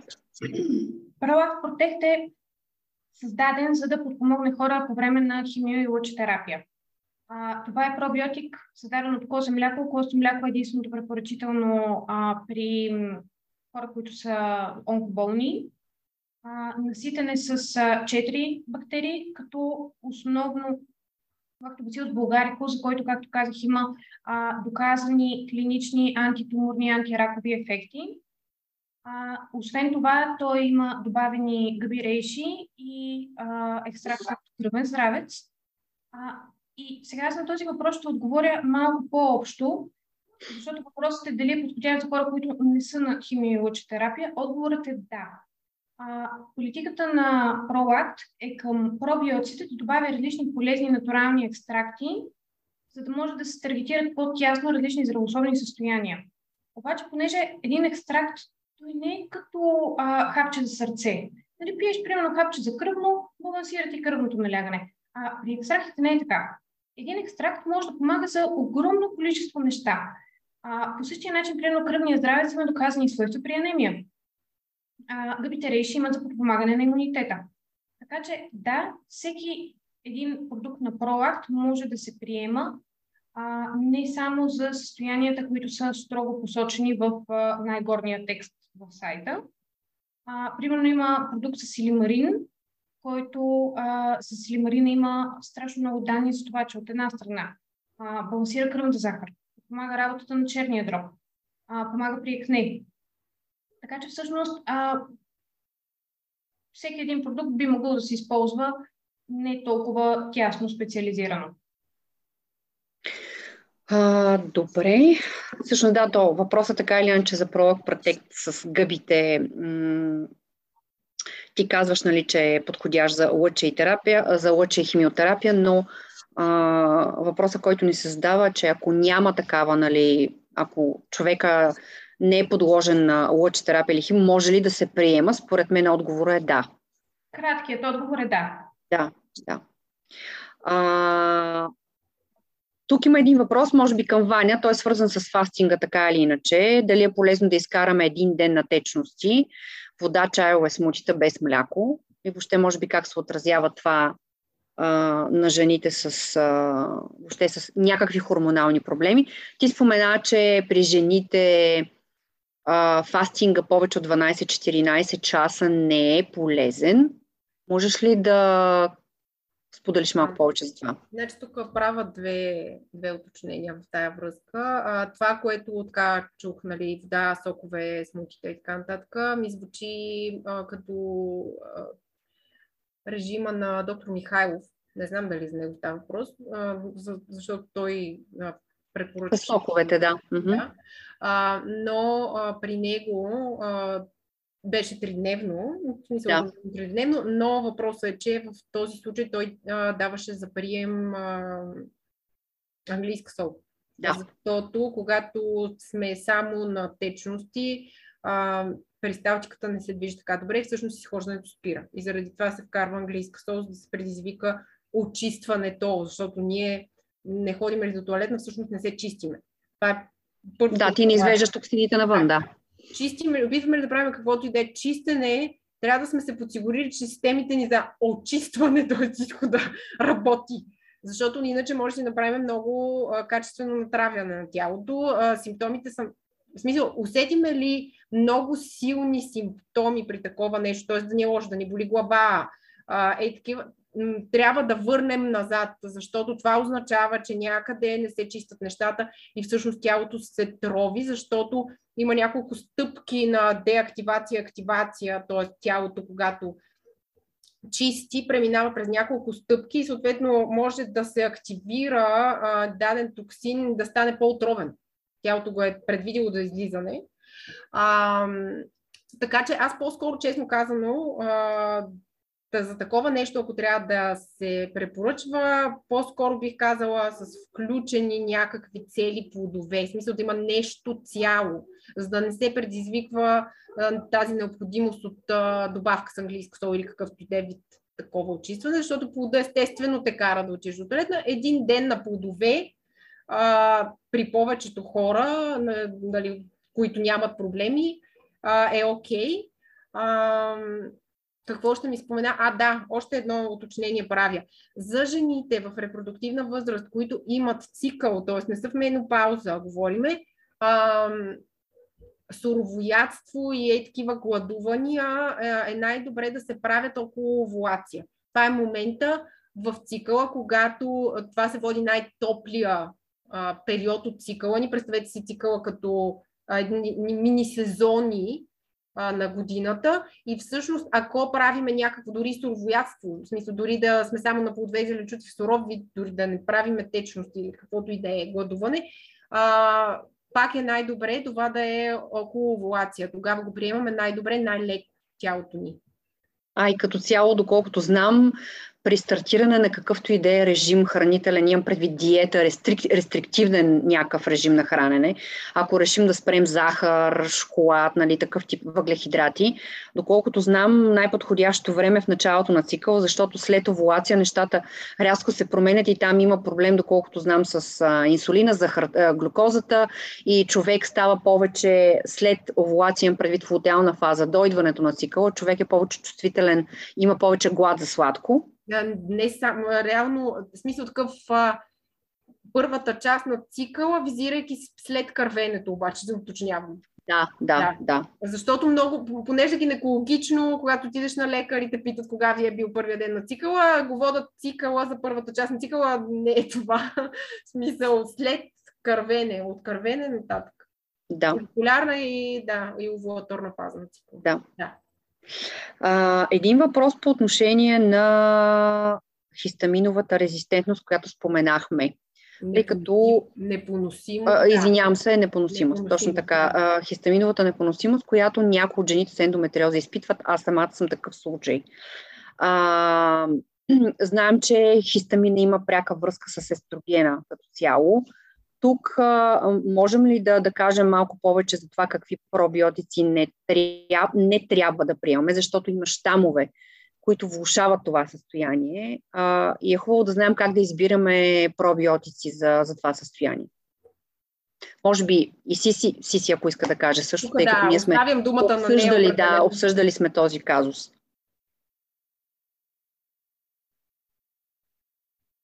А, по принцип, при хистаминова непоносимост е по-добре да се приемат бифидобактерии, повечето лактобактерии а, отделят хистамин. Лактобацилус булгарикус, примерно, е една от най-хистаминопродуциращите бактерии, така че той е силно непрепоръчителен при хистаминова непоносимост. А, добре е хората, които искат да приемат пробиотики с хистаминова непоносимост, да се насочат или само към бифидобактерии, а, или към сахаро, мицели, сиреч дрожди, нали, които също а, носят своите ползи за здравето, макар да не са бактерии. Те са добри гъбички. А, Ваня, ти препоръчваш ли ограничаване и на хистаминовите храни, а, включвайки такъв пробиотик?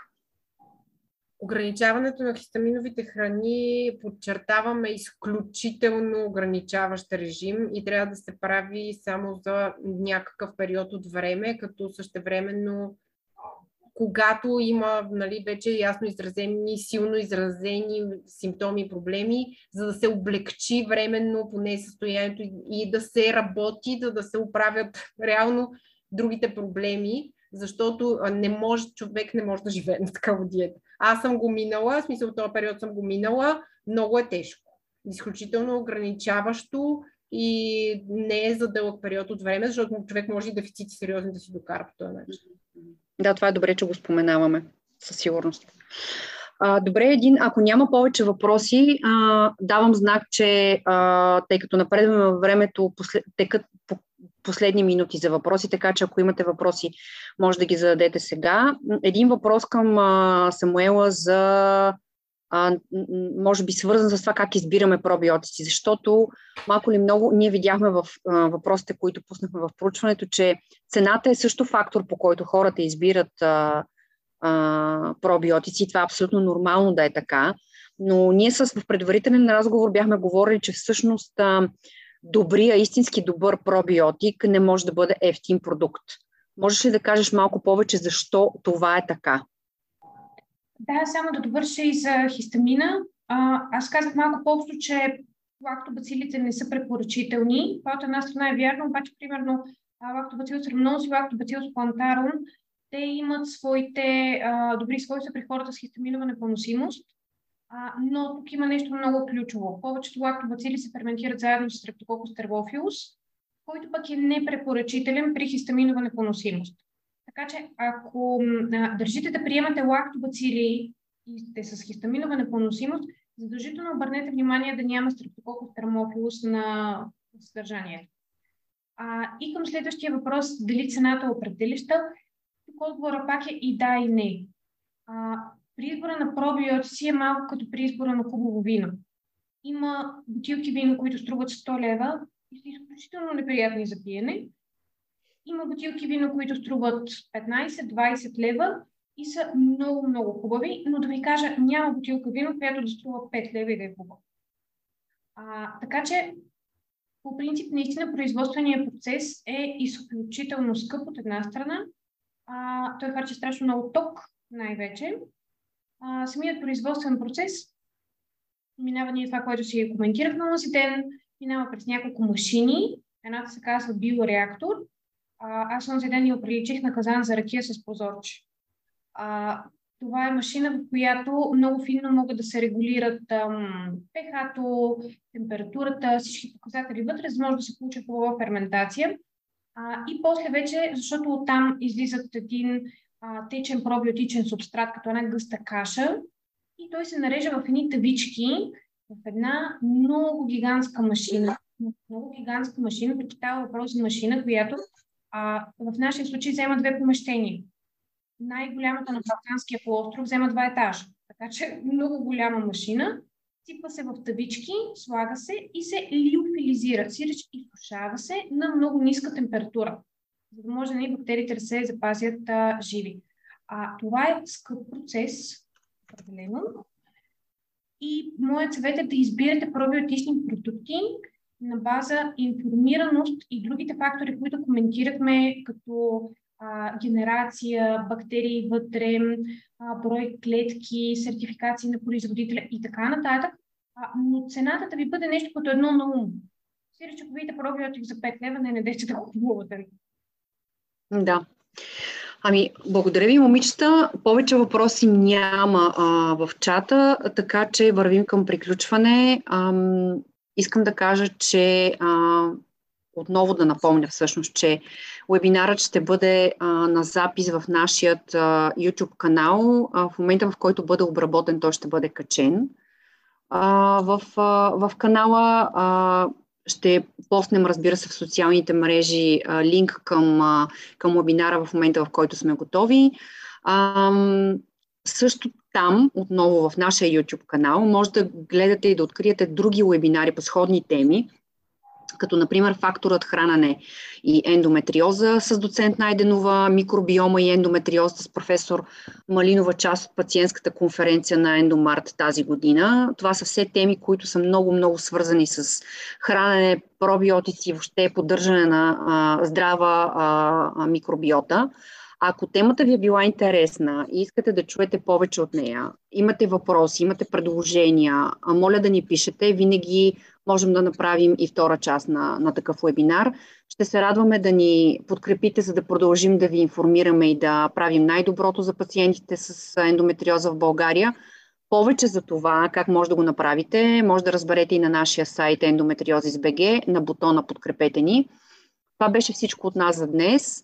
Благодаря на нашите гости Самуела и Ваня и благодарим на всички, които бяха с нас онлайн и задаваха своите въпроси. Пожелавам да се грижите за себе си и да бъдете здрави. От мен лека вечер. Лека вечер, ние благодарим. Хубава вечер.